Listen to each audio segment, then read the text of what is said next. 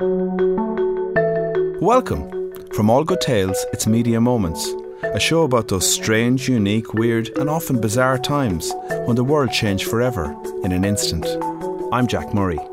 In this episode, we look at the dawn of reality television and a captivating young woman trapped in a life that seems stranger than fiction. Here's a media moment that changed the world forever. What is the true nature of reality? Is reality in the eye of the beholder? Or is it a single version of events that is always beyond question? When you watch the news or a documentary, can you be sure it really happened the way they said it did? Maybe it's just their version of events, and you would have seen it differently. This moment is about reality. It was the 18th of August 2008, the second day in the Bigg Boss house in Mumbai for India's version of the popular reality TV show Big Brother. Jade Goody was called to the diary room, the place where contestants bare their souls. Dressed in a black t shirt and sweatpants, she made her way to the room just off the kitchen through a doorway marked with an eye symbol, a reminder that Big Brother was always watching. She entered the purple coloured room with a large burgundy leather chair in the centre. On the chair was a mobile phone, highly unusual. The point of the show was to keep the housemates locked away from the outside world. Just two days previously, at the start of the series, a total of 14 contestants entered the house. The majority of them were known for Bollywood appearances or Indian television shows. Unusually, one British housemate also entered that night. The housemates were strangers to each other, yet they were to spend the next 98 days together under the constant watch of the cameras, and all the proceedings would be aired to millions of TV viewers. Jade Goody had a point to prove. She'd been branded a racist following a row with Indian Bollywood actress Shilpa Shetty during the 2007 series of Celebrity Big Brother. Over 54,000 people complained to Ofcom and Channel 4. She was here because she desperately wanted to mend her broken reputation. I am sincerely sorry for the pain and hurt caused the Shilpa's family. On arriving in the Bigg Boss diary room, Goody was surprised to see a mobile phone. What's wrong? was her immediate thought. She picked up the phone, and on the other end was her agent with news that would change her world forever. Her test results had come back, and the news wasn't good. But more of that later. So, how did Jade Goody shoot to celebrity stardom? Born in 1982 in Bermondsey, London, growing up her home life was very tough. Her father was a drug addict and habitual criminal who spent time in prison. He and Jade's mother Jackie separated when she was two.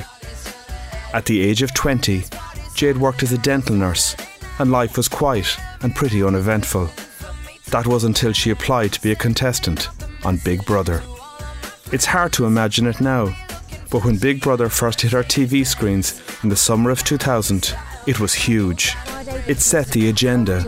It was must watch TV. Friday because tonight the first person will be voted out of the Big Brother house and it's up to you to decide who stays and who goes now. And in 2002, when Jade Goody appeared on Big Brother 3, the TV world had never experienced anyone quite like her. You see, it's hard to say this in any sort of diplomatic way, but Jade gave the word ditzy a whole new meaning. She thought the English city of Cambridge was in London. When she was told it was in East Anglia, she assumed East Anglia was outside of Britain. Is there not a place called East Anglia Abroad?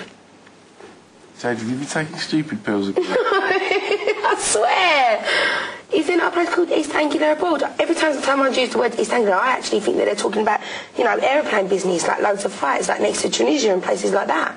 Goody thought Rio de Janeiro was a person, not a city, and that the USA was not an English speaking country. But it was her charm, her vulnerability, and her sense of fun that endeared her to the public. She avoided eviction by not being subject to a public vote until week six. By then, she was very popular, and she remained in the house until the final week, finishing fourth. After that, her star was set, and so was her life, destined to be lived live on air in full public glare. She appeared on her own reality TV shows and regularly in celebrity trivia and gossip magazines. And financially, too, things were on the up. In 2005, she created and introduced her own fragrance, which became a bestseller. In May of 2006, her biography was published. She was just 24 years of age and had amassed a fortune of over £8 million, all for living a life less ordinary in the public eye. And that's where things began to go wrong. In January of 2007, Goody, her boyfriend Jack Tweed, and her mother enter the house for Celebrity Big Brother 5. 15 days in, it all came unstuck when Goody had a row with Bollywood actress Shilpa Shetty over OXO cubes. Yes, OXO cubes. Did you only order the OXO cubes? You know what? I don't need to dignify this stupid, stupid argument. It may be fun Caused for by you, you, Jade. caused by you, because you said the only thing you ordered was OXO cubes, which is Oh, an out and please out shut lie. up. Out Her out. abuse triggered an international outcry, receiving media coverage all over the world, and especially in India. This isn't just about a TV show anymore, it's a major diplomatic row. I think the Indians want reassured. The following day, Jade was evicted. Channel 4 prevented crowds from gathering outside the house and cancelled her scheduled press conference. In an interview with Davina McCall shortly afterwards, Goody said she was disgusted with herself after seeing a video of her behaviour. No, yes, I said those things and they were nasty, but no, I'm not a racist and I've never ever been known as a racist. I, I, I don't judge people by the colour of the skin. she kept away from the public eye for many months, but in 2008, she decided she needed to right her wrongs, and a trip to the Bigg Boss house in India would do just that. Bigg Boss ke Let's go back to where we left Jade Goody in the Bigg Boss diary room in India on the 19th of August 2008. She was on a mobile phone call to her agent. He had terrible news. Her test results had shown she'd been diagnosed with cervical cancer. She slumped to the floor. She couldn't hold back the emotion. She ran back into the house in tears, saying, I have cancer. The other contestants came to offer their comfort and support. You've got two children, calm down. Yes, you have to. And you've you seen have to. enough, calm down. You have to face it. I can't see you like this. Her diagnosis followed three previous cancer scares.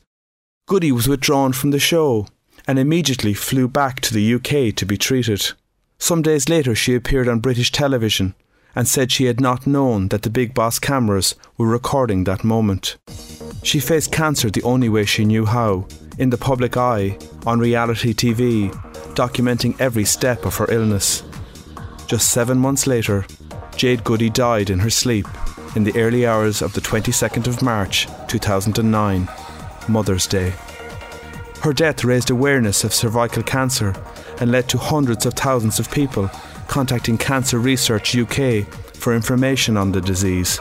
In 2009, it was reported that the number of women between 25 and 64 having PAP tests in the UK had grown by 12% during the previous year. It is known as the Jade Goody effect. So, what is the true nature of reality?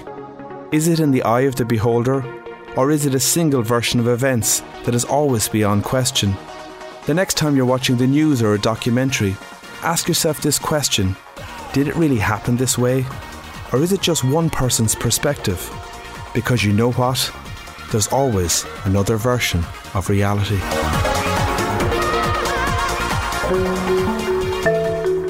Media Moments is brought to you by All Good Tales.